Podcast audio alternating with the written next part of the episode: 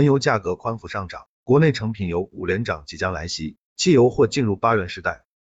据市场机构卓创资讯消息，本计价周期以来，国际原油价格呈现高位高波动性行情，并且成交重心不断上移。截至二零二二年三月一日收盘， W T I 及布伦特原油双双突破一百美元每桶关口，消息面呈现利好行情。同时，本轮成品油零售限价上调预期不断增加。截至三月一日收盘，国内第九个工作日参考原油变化率为 百分之三点四二， 预计汽柴油为上调一百五十元每吨，调价窗口为三月三日二十四时零两秒折算为升价。九十二及九十五汽油均上涨 零点一二元每升，零柴油上涨 零点一三元每升。本轮上调政策落实后，国内西南、华南部分地区九十二汽油或进入八元时代。